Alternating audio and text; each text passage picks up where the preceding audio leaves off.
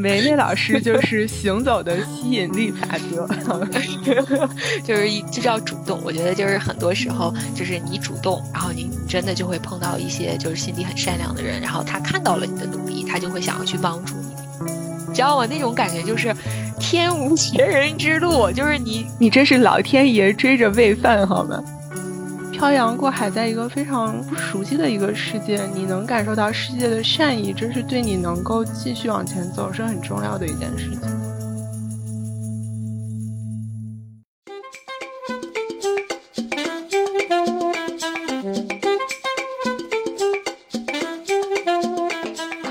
Hello，大家好，欢迎回到 Chat LA，我是主播麦麦。Hello，大家好，我是主播梅梅。过去这一年呢，我们聊了很多职场上奇葩的同事和老板。那新年伊始呢，我们决定传播一些正能量，聊一聊职场上的贵人们。哎，对，这个新年新气象，我们来聊一聊正能量，大家一起接贵人。所以你是怎么看待这个贵人这个定义的？我觉得贵人就像名字说的这样嘛，就是给你带来富贵的人，帮你致富，帮你成功。嗯，梅梅老师你怎么看？对我非常同意你这个说法，就是一想起来你人生中的贵人，这肯定就会想到一些比较重要的一些事情，或者人生的一些转折点嘛。我如果想到就是我人生中的贵人，让我想到的就是到美国之后的一些事情，就是比如说我到美国上学的第一个学期，当时就觉得哦还是读书嘛。我当时有一个我的学姐，他其实是相当于为我打开了我的职业的大门，就是在你还很懵懂的时候，学姐为你递出了一根。橄榄枝，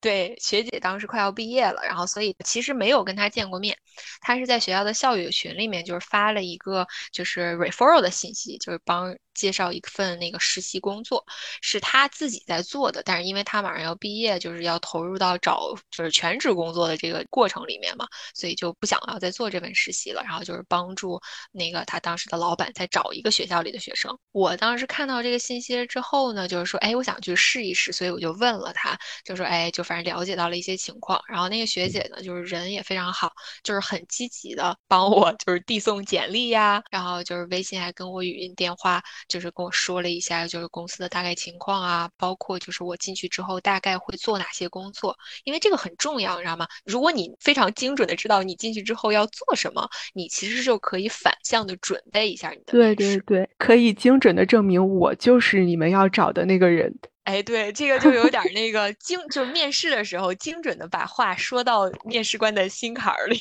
所以我当时就是面试之后就很顺利的拿到了那份实习。然后就是这个学姐人非常好，就是我当时拿到那个面试之后，就是我从多次跟她讲，就是表示感谢嘛，我就说，哎，大家一起出来吃个饭呀，喝个咖啡，就是很谢谢她。然后她就一直都说，哎呀，不用不用，那个学生也没有什么钱，不用这样。而且就是还跟我说什么，哎呀，希望你以后找到更好的工作呀，就人。非常的好，对，我觉得真的其实有好多这样的学长学姐，就是可能他淋过雨，所以他真的是要为你撑一把伞，就是他希望哎能够帮助你，就他其实也不是说真的图你什么，说哎我觉得让你觉得我特别厉害，你要感谢我，就是可能是哎给你托举一下。对，而且你现在回头看的话，就是虽然当时的那份实习公司也规模也不算大，但是那份实习其实对我整个后面就是在找其他实习生、毕业找工作的时候，就是都发挥了特别大的重要。就是因为第一份永远是最难的，对，万事开头难，你从零到一，然后哎，后面就会容易很多。对，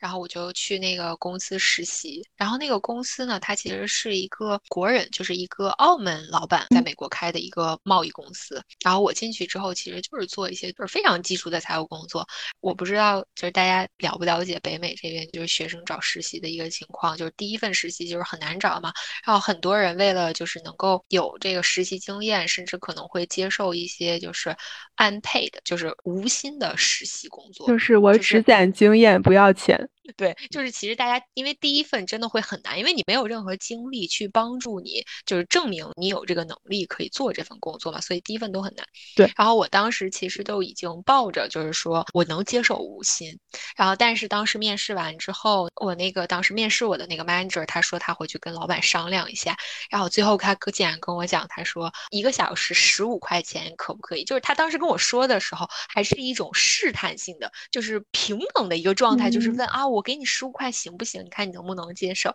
然后当时还为了就是彰显一下他的 benefit 嘛，因为你实习其实没有一些什么保险啊，这些都没有嘛，就是福利拿没有拿个工资，对，没有其他福利。但是他当时跟我说，他说，但是我们这儿中午可以包你一顿饭。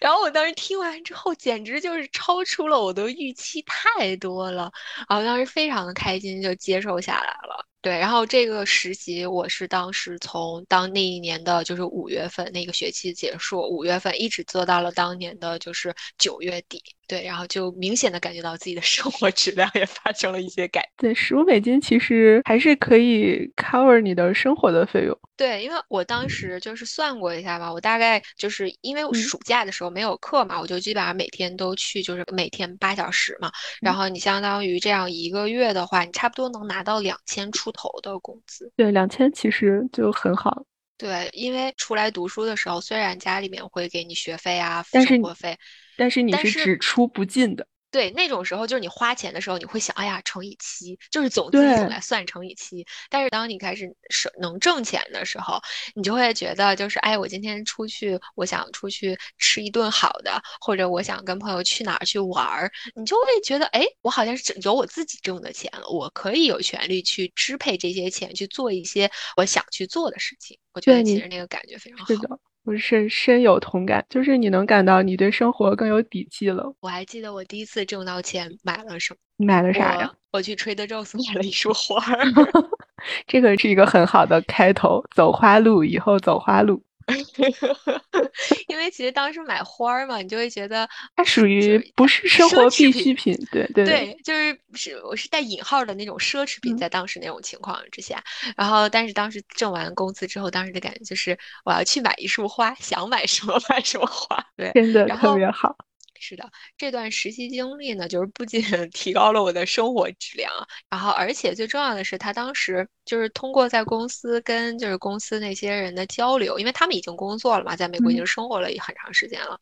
然后跟他们的交流，让我意识到了一个问题，就是我的职业规划问题。跟大家简单说一下，就是因为我的本科和我来美国读研究生的专业是不一样的，就相当于我是转了专业，然后所以我来的时候，当时申请的学校并不怎么好，就是一个州的州立的大学。我就是读完第一个学期找到这份工作的时候，我其实还没有意识到，就是这个学校对你后面毕业找工作能够产生多大的影响。然后，但是在我这个实习期间呢，我意识到了一个问题，就是我当时在上的这所州立大学并不是 target school，就是很多公司在校招的时候，我的这个学校其实就是在人家的考虑范围之内，说的通俗一点儿，对，就直白一点儿吧，就比如说四大，他可能就不会来你的学校去进行一些，比如说宣讲啊，然后专门会有一个，比如说他们校招的 HR，然后在你这个学校跟学生联系呀、然后跟学生社交啊，就是他可能不会有这些东西，你可能就是只能靠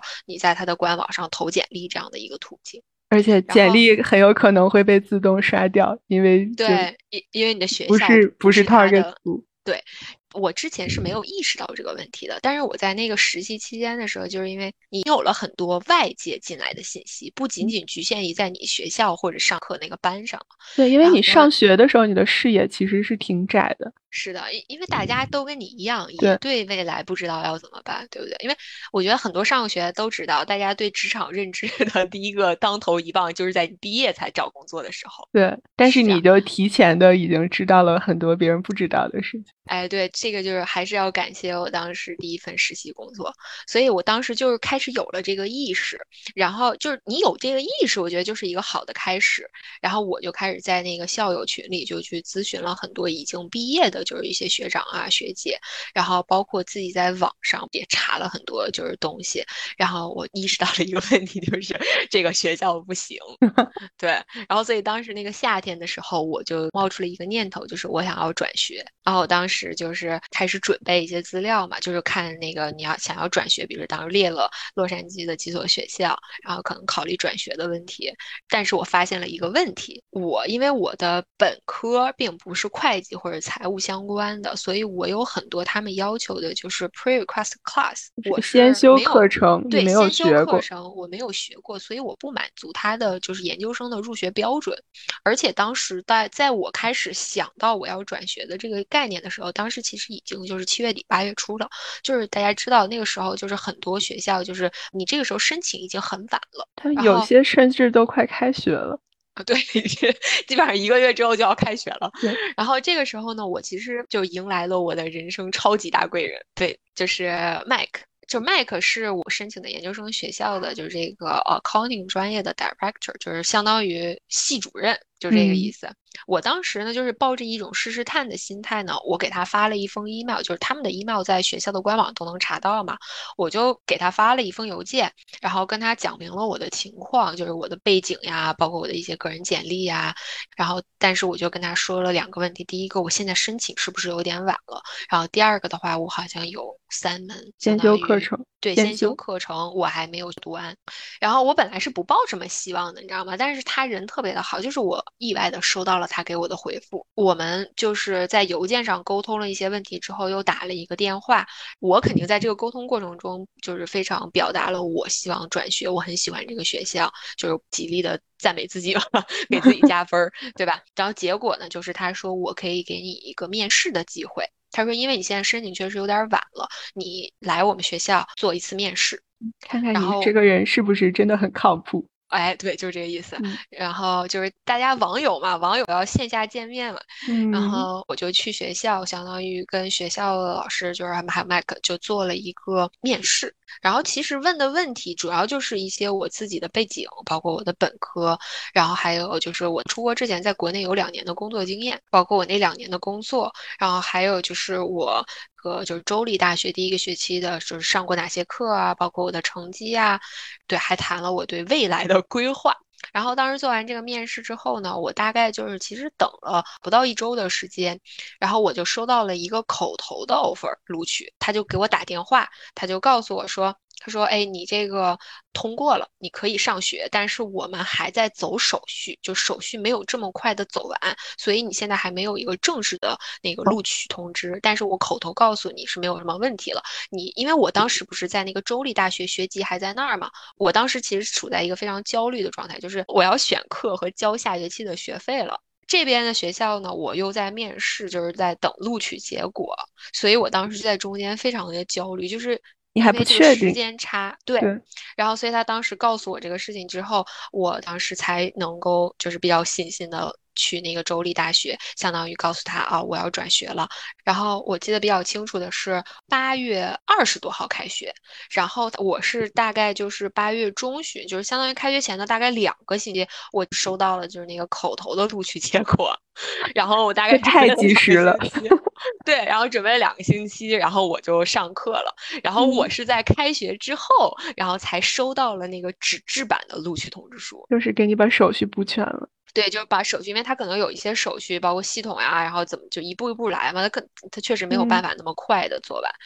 然后这个转学其实对我来说是一个非常大的帮助和一个转变，因为我的这个新学校对我后面，比如说我后面的一系列实习，在校的时候的实习，然后包括我后面找工作，就是它是一个，就是给了你一个完全新的开始。就我非常非常的感激他，说是就是到现在我也非常的感激他，而且这非常难得。就我觉得两方面，第一方面就是从 Mike 那方面来说，他是可以完全不理你的，就他可以完全不回复这个陌生人的邮件，说我认识你是谁啊，为什么要管你？但是他真的非常认真的回复了你。对，就是我觉得他是系主任嘛，他就是没有说拿自己手里的权利去卡你或者怎么样，说你走正式流程吧，我们已经结束招生了。他真的是很关心一个陌生人他的命运，他的这个学术生涯也好，包括他的这个职业生涯也好。但是另外从你这方面来说，其实你做的事情也是非常难得的。我觉得这可能也是打动麦克的一一个点，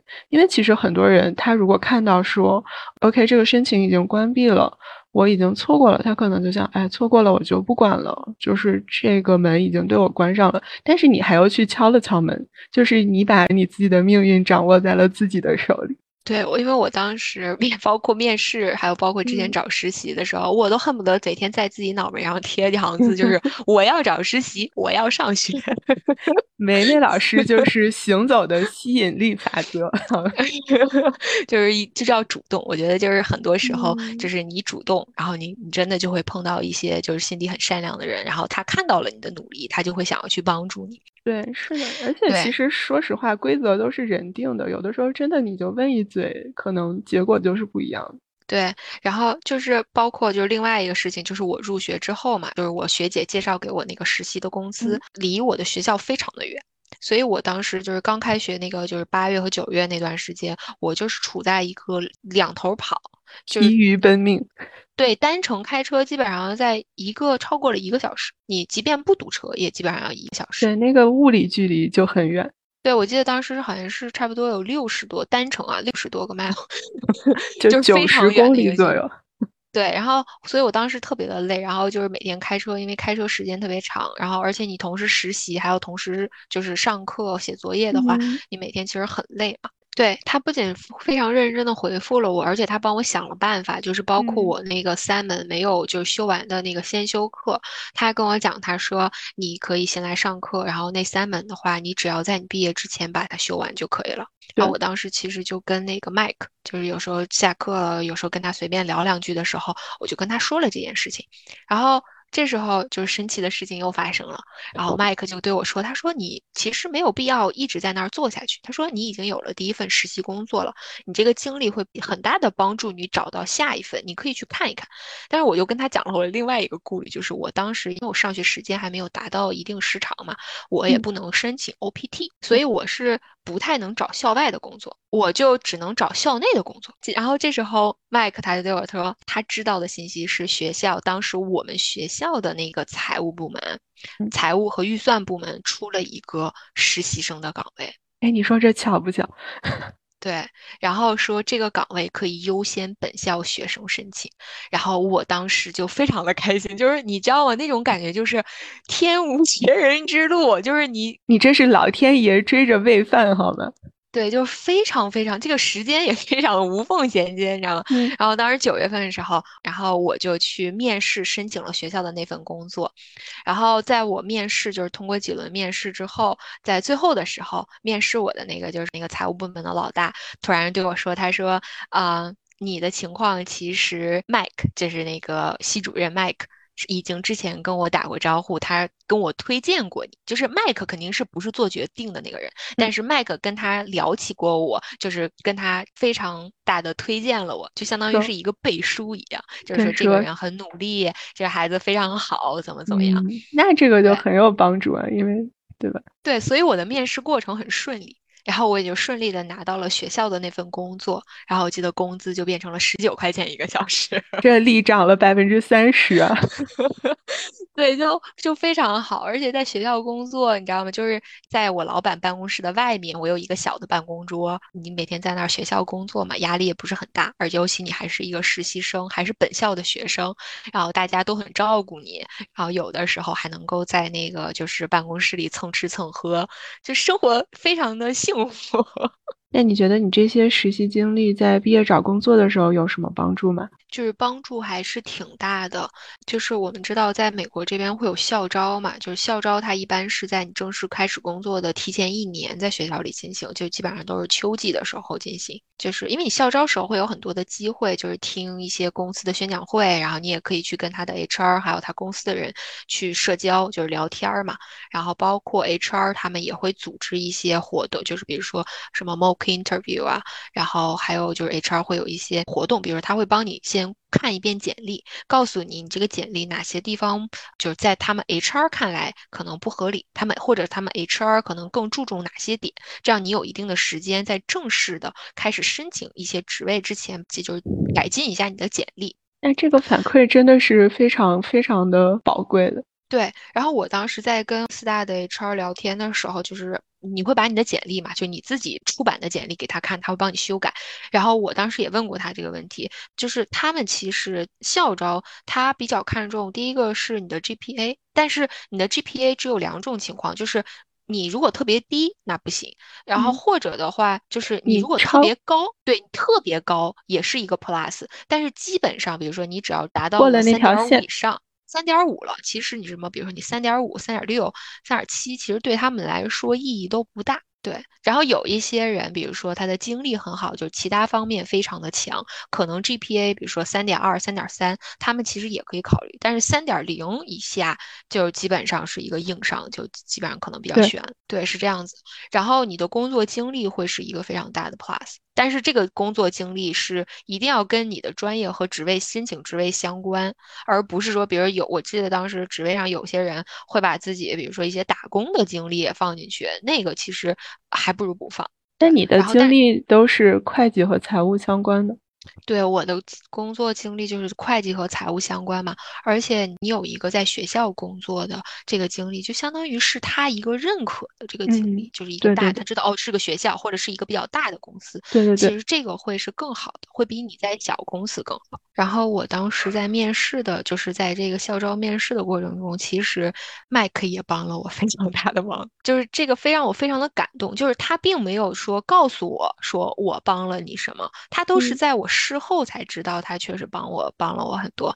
我记得当时有一次，就是美国有一个 firm 叫 Moss Adam，我当时的时候就是跟他们的一个 partner，然后做一个模拟面试。然后做完这个模拟面试之后呢，就是他会跟你说一些你这个面试过程中回答问题的一些不太恰当的地方，或者说告诉你他们真正想要听，或者他们问这个问题他们的目的真实目的是什么。我当时做完这个面试之后，然后对方公司的那个合伙人他就问我，他说你认不认识 Mike？我说啊，我当然认识。我说他是我的老师，他们两个应该也是认识。然后他就那个对方的合伙人就跟我讲，他说麦克跟他聊起过我，然后又帮我做了一个背书，就相当于其是实就相当于给你口头直接的给对方的公司帮你做了一个推荐信。这个真的是太难得了。对，就真的非常难得。但是虽然我最后没有去这家公司啊，但是我还真的就是当时我听他说完这些东西的时候，就是我第一个是很惊讶，因为那个麦克从来没有跟我讲过这些事情。然后第二他不是说，哎，我帮了你，你要感谢我，他就是默默的觉得说我可以帮助到你，这是我愿意做的，然后他就自己去做了个事情，而没有告诉你。对，就是他不会说，就是我告诉你，就是我这些都是从你讲我的面试，包括找那份实习也好，还有包括这个模拟面试也好，我都是从别人的嘴里知道了。OK，他帮我做了推荐。但是麦克麦克这个人本身其实是一个原则性很强的人，因为我当时申请就是拿到 offer 的时候，需要一个学校的两封推荐信。就是你的老师或者是你的老板，对吧？嗯然后我就记得我当时找了我在学校工作的那个老板，然后他给我写推荐信，就是非常随意。他说嗯你自己写一封，我给你签字。对我相当于自己写一封，然后他看了看，稍微修改了一下，然后他就给我了。但是我找麦克要推荐信的时候，麦克跟我讲，他说这个推荐信我是不能够给你的。对，这他是正规的，对 对，这是他正规的你操作。对，他说我不能够给你，我也不能够告诉你我写了什么。他说你如果找我要推荐信，那我会给你写，但是我会非常如实的写。你把对方的那个地址、链接或者是对方的邮箱告诉我，我会发给他们。就其实你从这儿看，他其实也是一个原则性很强的对，他是一个非常正直又很善良、很有原则的人。对，是的，但是麦克确实是我，真的是我，就是我在美国求学和工作遇到的一个特别大的贵人。就是我觉得他是帮我打开了很多我不知道的门，就是他让我看到，其实有很多路可以通向我想要去的那个地方。比如说，我找实习，他会跟我讲说，哎，你那你之前的实习你可以放弃掉呀，你可以再去找下嗯一份，你不需要害怕，你要有勇气去找下一份实习，对吧？你在找实习的过程中，或者找工作的过程中，你要勇敢一点去跟对嗯方讨价还价，然后包括你在求职的时候，什么样子的公司，包括什么样子的职位，就是包括就是我走，比如说我想要做审计线还是税务线，就是他不会直接的告诉我说啊你要做什么，他会给我一些建议，让我自己去做选择。就是他会让我看到一个在他的那个人生经历的那个位置，反过来跟我说一些建议的时候，这些建议其实对你会非常的有帮助。就是闪闪发光的指路明灯的感觉，是的，人生的灯塔，麦克老师。哎，你跟麦克现在还有联系吗？对，有有有，就是毕业之后，就是逢年过节会发一些信息，然后偶尔有的时候会出来吃个饭这样子。因为他其实年纪也比较大了，然后他今年的时候其实身体就不是很好，然后做过好几次的手术。不过他人特别乐观，就是他做完手术之后，他跟他做手术的医生都变成了好朋友。然后他的那个医生还会把自己在那个坎昆的那个度假屋借给他去度假。对，就是他他会给我发信息说，哎，你看我在坎昆，然后后面给我备注说这是我的那个医生的那个度假屋，他借给了我，我在这儿休息。就是我觉得他他的性格非常好，他是一个值得被人喜欢和尊敬的人。对对对，我们祝老麦好人一生平安。对，希望他早点康复。然后，所以这个无论是我的学姐，还是我那个实习公司的老板，还是 Mike。其实就是他们真的是在我在美国求学的这段时间，在学习和工作上都给了我非常大的帮助。然后工作之后呢，就是同事和老板都非常的 nice，就是人都非常的好，但是就没有再说再遇到说像麦克这样就是对你特别无私奉献、无私帮助的这种人。对，那那个麦麦麦麦老师呢？其实正好相反，就是可能我遇到的所谓的职场贵人，更多的是在呃我毕业之后进入社会开始工作这段时间，从一个职场新人到 老油条的过程中，就 是对，就是遇到了很多很好的老板，然后给了我很多的指引和支持和帮助。给大家讲一讲我的职场贵人们。我一开始第一份正式的全职工作是在一家 NGO，就是非盈利组织做数据分析师，就是在数据行业，这是我的第一份正经工作。而且其实就是我进入这个公司的时间点也很神奇。简单讲一下，就是我当时其实是在一个印度咨询公司，就它相当于是一个外包公司，它要把我卖出去，然后它中间抽提成，然后来赚钱。然后我去的这个公司是客户嘛，然后我去面试的时候，其实已经是十二月了，因为一般十二月都是 holiday season，就很慢，就是什么事情都很慢。当时其实我也没有想着说我能找到工作，而且就是当时电话面试嘛，就对方的声音就听起来又很平板、很冷酷，我就觉得也没抱什么希望。然后十二月二十四号，圣诞节前一天。这个公司就打电话让我去他那个办公室去面试，然后我心里还在吐槽，我说美国人真的爱上班，都快过圣诞节了，谁还面试啊？然后就去了，但是去了呢，就聊得特别好，就是我的老板，他叫 Nora，Nora 呢就是那种硬核的东欧女郎的感觉，就是非常高大，然后健美，但是人又很 nice，反正就聊得也挺好的嘛。然后当天就是。平安夜那天，就是我从他那个办公室走出来的时候，可能过了没有十分钟，我的这个咨询公司就打电话给我说，You are confirmed。confirmed 的基本上就属于一个 magic word，就相当于说，哎，你被录取了，你可以上班了。极了。对，就是非常神奇的，在没有什么抱什么希望的情况下，在平安夜时候拿到了 offer。对，这非常棒。对，入职之后就很神奇，人和人的磁场就非常神奇。有的人天生他就不喜欢你，有的人天生他就特别喜欢你。我也不知道何德何能，然后 Nora 他就特别喜欢我。我觉得一个人喜欢你，一定是因为你有被人喜欢的原因。对我，但是当时我也不知道，我说我何德何能，然后，对，就是一个职场小菜鸟。但是他真的就非常非常的温暖，就每天就是如果你做了一些什么事情，他就会不遗余力的表扬你说，哎呀，你干的真好，就感觉你就像职场上的明日之星一样。也不会过多的管你，就是他只是把工作分配给你，然后不懂的你去问他，他什么都知道，他就不会说，哎，这个我也不懂啊，或者什么，就是他非常的 knowledgeable，就是他可以给你工作领域非常清晰的指导和支持，就是这种反馈是非常非常宝贵的，就是你的学习是非常快的，而且你的工作是非常丝滑的，就不会说你每天需要去处理好多奇奇怪怪的事情。就非常的清晰流畅，然后另一方面呢，就是他在工作之外，就是他也非常的关心我，就有的时候他就会找我聊天，就讲就是我每天干嘛了呀，我家人怎么样啊，讲他每天干什么啊，他怎么从塞尔维亚来到这边啊，然后对，就会讲自己的故事这样。我觉得这种老板非常的好，就是他在你从学校转变到职场，然后这时候就像你说，你肯定有一些迷茫，然后有能有一些不安定的感觉，因为你不知道自己做的好还是不好，就是你没有一个标准。然后这个时候，我觉得一个就是会夸奖你的老板，然后给你信心的老板，然后而且还会跟你说一些生活上的东西，他会就是帮你放下这种压力和焦虑的感觉，而且让你觉得你就是学会认同自己，相信自己。我觉得这个特别好。对，这个就感觉是一个非常好的，就是过渡，就是你不是一下子就受到了社会的毒打。然后觉得哦，春风和煦，觉得上班也挺好。然后觉得哎，我真厉害。对，这个确实是给我后面就是建立了很大的自信心。因为你一开始可能会觉得说我到底适不适合做这个，我做的好不好？然后他就是不遗余力的表扬你。对，然后还有一件事情，呃，让我特别感动的就是当时干了一年多的时候，这个公司就发生了很大的变故。因为前面我们说它是一个 NGO，就是非盈利组织。那你非盈利组织其实。它主要靠的是金主爸爸们给钱，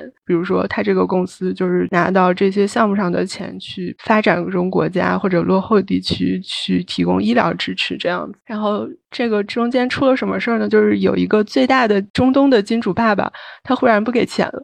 然后怎么办？那公司就裁员嘛，因为就没有那么多的资金了，那就公司进入大裁员，就包括可能有一些在公司已经待了十几年的人都已经被裁掉了。而且大家知道，公司裁员一般他会先裁这个这种合同工，那我是一个合同工，然后只提前两天通知了我。那你要怎么办？对，当时你也没有见过这种呀，然后当时就真的是一整个懵掉。还记得他是星期三，然后当时是我老板的老板，他把我叫到办公室，然后说那个我们没有资金了，然后你的最后一天是星期五，也就是两天之后。然后当时我就懵了，我走入办公室的时候就觉得非常非常的慌，因为你相当于说你马上就两天就失业了。然后这个时候呢，我老板就是他就拍拍我，然后又把我叫到他的办公室里，然后他就说：“哎呀，我知道这很突然啊什么的。”然后当时我还哭了一鼻子，然后他就拍拍我，还说：“没有关系的，都会过去的。”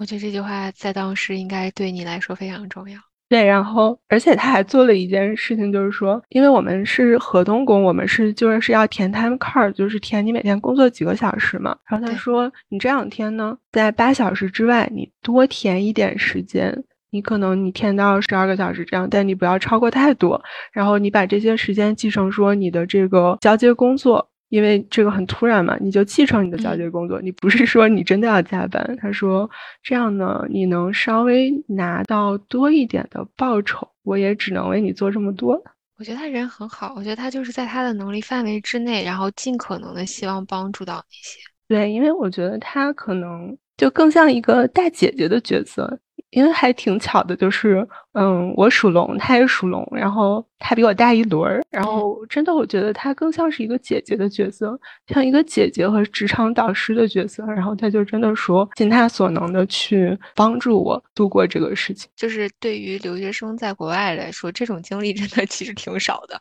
因为跟麦麦相比，就是他的这个老板，就是跟我曾经一段如渡劫般的实习经历恰好相反。这个你的老板是最最后跟你说说，希望能够尽可能的帮助你，然后无论从经济还是心理上都。给你一些帮助，对吧？对。然后我那段渡劫的实习经历是在我实习完要算工资的时候，老板对我 说：“我觉得你不值这么多钱，我少给你一点。”就是说，我的老板是说：“哎，你别干活，但是我尽量多给你点钱。”你的老板说：“虽然你干了这么多活，但是我觉得你不值钱，我不想给你钱。”对，因为因为当留学生嘛，就是你很多时候你是真的被那个就是压着的，你是被被压着的，因为你有各种身份的问题，然后你有各种，比如说你想要他们的推荐信，或者你甚至害怕，就是说你后面在找实习或者找全职工作的时候，他会不会就是打电话给你原来的公司问你的一些就是你的工作表现，你知道吗？然后我当时的那个老板真的，他就是一个美国人，而且住的他很有钱，在 Beverly Hill 有房子，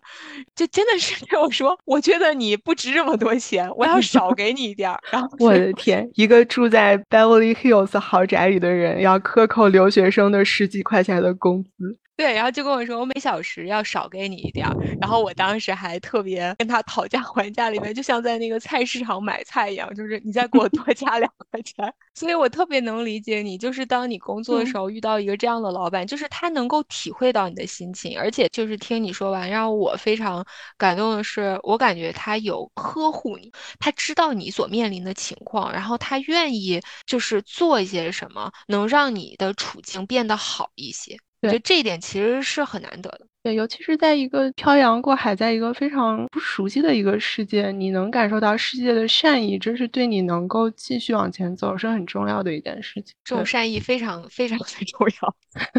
然后，而且我离开这家公司之后，当时还蛮幸运的，我用了两个星期，我就跳到了下一个项目上。但是之后我还是继续跟 Nora，就是我这个前公司的老板，就是我们会继续联系。比如说每年我们现在可能至少是见。两次吧，我的生日和他的生日，就可能春天一次，夏天一次，对，然后大家会交换一下小礼物啊，然后其实我还会跟他聊很多别的事情，因为我真的是我把她当成一个大姐姐的角色，而且她真的是很酷的一个女性的榜样。她今年四十七岁吧，没有结婚，也没有孩，特别潇洒独立的一个人。她年轻的时候是在塞尔维亚嘛。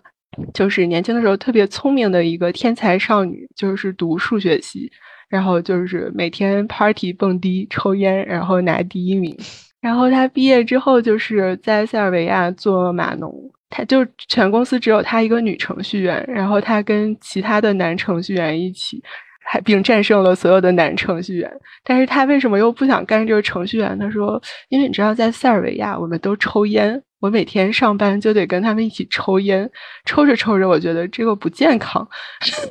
我不想再抽烟。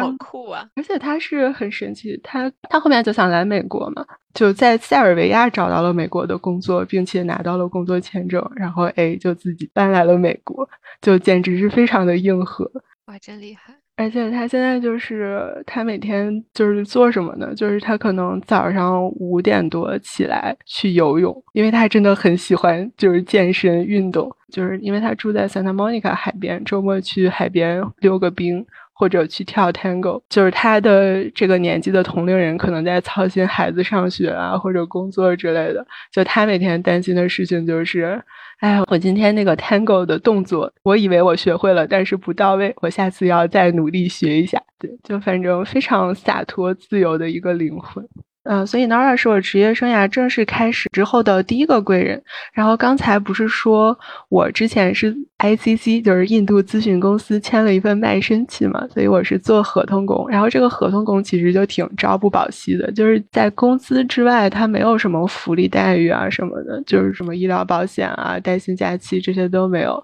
然后下一个贵人呢？就是他帮助我完成了从合同工转到公司的正式员工的这个过程，这个是非常重要的，因为他就其实是会更稳定，然后就是福利待遇也更好，而且就确实是更有归属感。对，在我从呃合同工转正的这个过程中呢，我又遇到了一个职场大贵人，他是我当时的老板，也是我现在的老板 Chris。Chris 他是一个和善的中年美国男性，就是非常的善良，但是又很有原则。就是他会护犊子，就是他会保护 team 的成员。然后这不就是好老板？哎，对对对，哎，回顾上一期，callback 上一期好老板啊，好老板就是对外打架，对内护犊子。因为他在公司十几年了，他就也很懂，就是我们业务上的东西。你要问他什么，他就都知道，他都可以给你提供非常好的帮助和指导。哦，还有一个小插曲，就是我合同工可能刚入职一个月的时候，我要去结婚，就是那时候大家其实都还不熟，尤其我又是个社恐，我真的不熟，我就每天就跟他就是打个照面这样，然后我就非常忐忑的，因为刚入职一个月嘛，我说，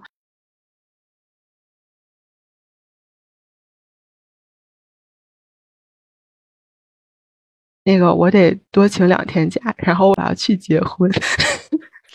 然后，然后 Chris 他就非常热情，然后他一拍桌子跳起来，他说：“麦麦，你要去结婚了。”然后就真的非常，虽然他跟我不是那么熟，但是他还非常替我高兴。然后他还专门的，他本不必要这样做，但是他还给我包了一个红包，你知道吗？一个美国人，他遵照中国的习俗，给我包了个红包。而且我记得，就是他是拿那个礼品卡嘛，亚马逊的礼品卡，就三十美金，这相当于他表达一个善意。他他确实也跟你不熟，他也不会说给你很多，让你觉得说不好意思，就是非常合理、非常善意的。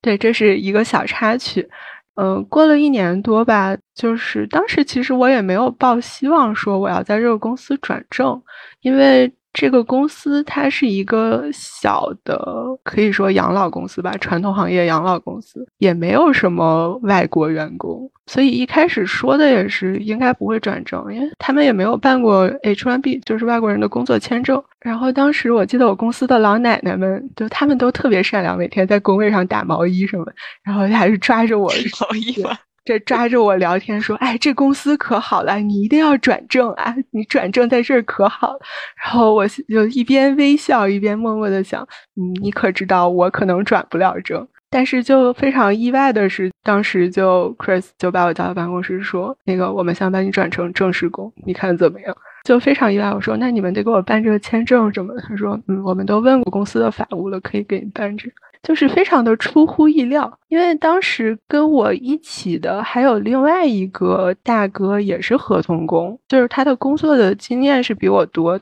他还是个公民。就是我真的没有想过，因为我觉得你要是把一个合同工转成正式工，那你可能顺带手的就把那个公民大哥转了，就可以避免很多就这种其他的程序法什么法律文件啊，就是对，就会避免这些复杂的手续。但是不知道为什么他选择了我，所以我到现在还是觉得非常的感谢他，因为对这也是一个职业生涯上的一个挺大的、很好的一个变动。我觉得这个也是吸引力法则，就是你自己努力，然后让自己在工作中被其他人看到。就即便不然的话，就比如说你表现很差，那即便他想帮你，可能他也没有办法去帮。对，那可能还是我干活挺好。谢谢梅梅老 师。其实后面就过了一段，就是都挺快乐的啊什么的。这个时候呢，因为 Chris 他是我们部门的 director。然后就是，但他还要是处理好多，就是向上汇报给 CEO，就是比如说 CEO 有时候说，哎，我要一个数据，那可能有时候就是他自己还要做很多事情，就是他要做管理，又要做技术，所以他非常累。然后同时呢，他还要平衡他的家庭，他家还有三个闺女。然后，哇哦，对，然后他就主动申请说，我不当这个部门的主管了。我就接着做我的技术，这样我能平衡一下，因为太累了，就经常是我们都下班了，还看见他窝在他那个角落，一脑门子官司在那儿拉数据，然后就真的挺惨一个男的。那就说，那你不当主管了，那我们就再招一个主管，那我们就对外就去招这个主管，所以就后面就空降了大家耳熟能详的老 PJ。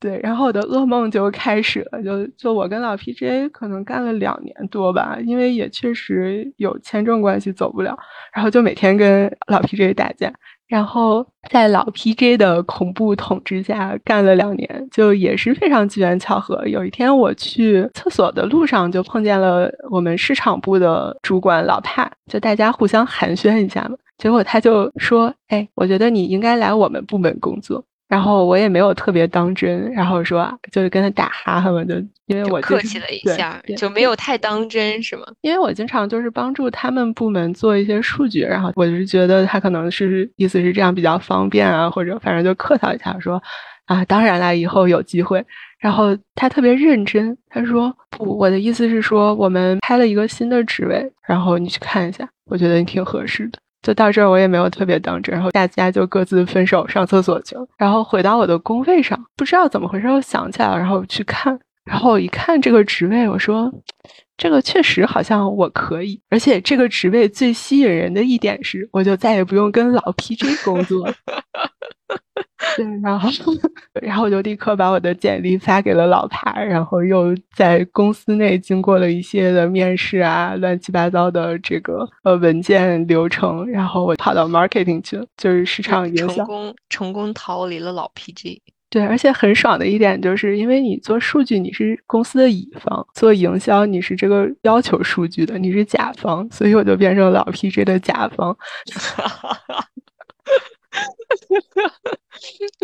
哎，那你这样已经到了那个 marketing 了，你是后来又为什么又重新回到了数据？就是因为 Cruise 现在他又是你的领导。哎，对，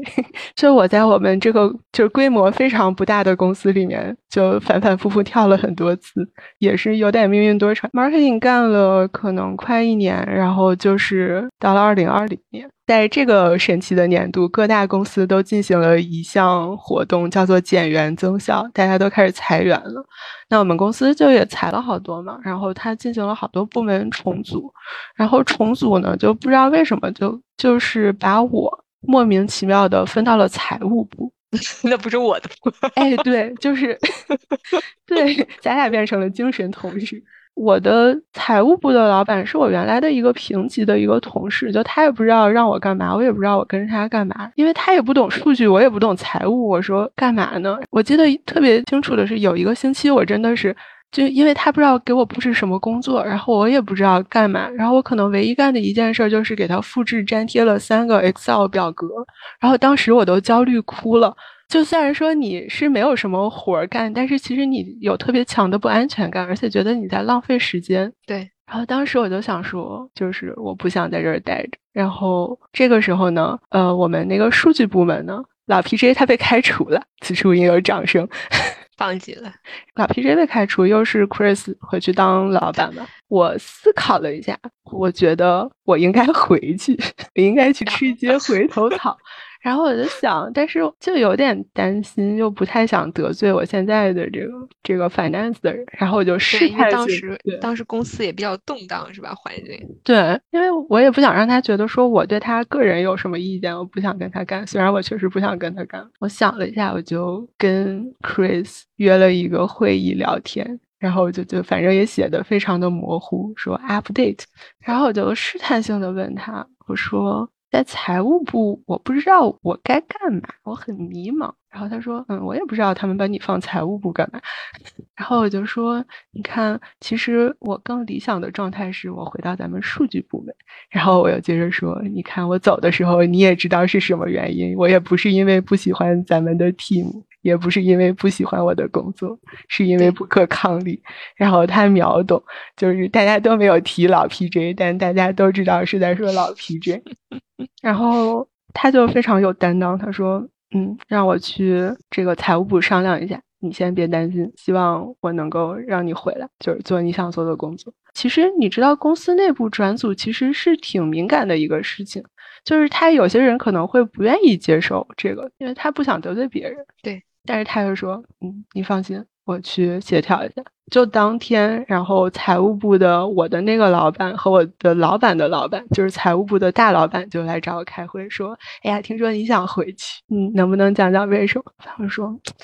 这没有个人的原因，我就是不喜欢财务这个工作。”然后我又说：“你看，我 CFA 都考了两次没过，我对财务工作有一些阴影。”对，然后又顺便合情合理嘛，对，合情合理，然后又又顺便捧了捧他们，因为他们都是拿 CFA 的嘛，说这个财务这很厉害，但是不是我能干的。然后他们说，嗯，就是说可以理解，那这个我们就让你再回去吧。然后结果 一周之后我又回去了。你这个就好像就是你知道吗？你这个就像是恋爱，恋爱劈腿，然后分手的时候跟对方说，真的不是你的原因，是你甩了我，我不配。说不不不是，你是个好人，我配不上你。对对对对，而且对，就回去就正常了嘛，大家也没有说觉得这很奇怪，就觉得很合理。哎，就感觉你本来就是属于这里那种。而且当年就是我转回去那一年，然后嗯，就是年底你写 performance review 年终总结，他就是他给了我最高的。rating，然后就是在我们一对一去过这个年终总结的时候，他还说：“哎呀，我真的很感谢上天你回来了。”对他当时用的一个词我还记得叫 “God send”，就是说哦，老天爷把你派回来了，就是 对，就反正我也很开心，他也很开心，所以到现在他还是我的老板。可能在某一个节点上，你们两个互为对方的贵人。就尤其是经历了老 PJ 那样的老板之后，就觉得你要是一个老板，你可以很好的相处，然后彼此信任，然后他给你支持和帮助。嗯，他不给你捣乱，就真的是非常宝贵的一件事情。对你这个绝对是贵人。我觉得一般情况下，在职场，就是只要同事和老板不作妖，我觉得这就已经是非常好的同事和老板，就可以多活好几年。对你如果再碰到对你很很理解，然后对你很帮助，然后就这样子的老板，就是像你说那个 Chris 对外干架，对那个护犊子，像这样的老板就已经非常少见了。对对对，哎，我跟维维老师分享了我们在求学和求职过程中遇到的职场贵人，也希望在新的一年里，大家都能遇到自己的职场贵人，或者成为别人的职场贵人，大家一起欣欣向荣，天天向上，共同致富。好，那今天我们的节目就到这里，谢谢大家的收听，下期再见啦，拜拜。下期再见喽，拜拜。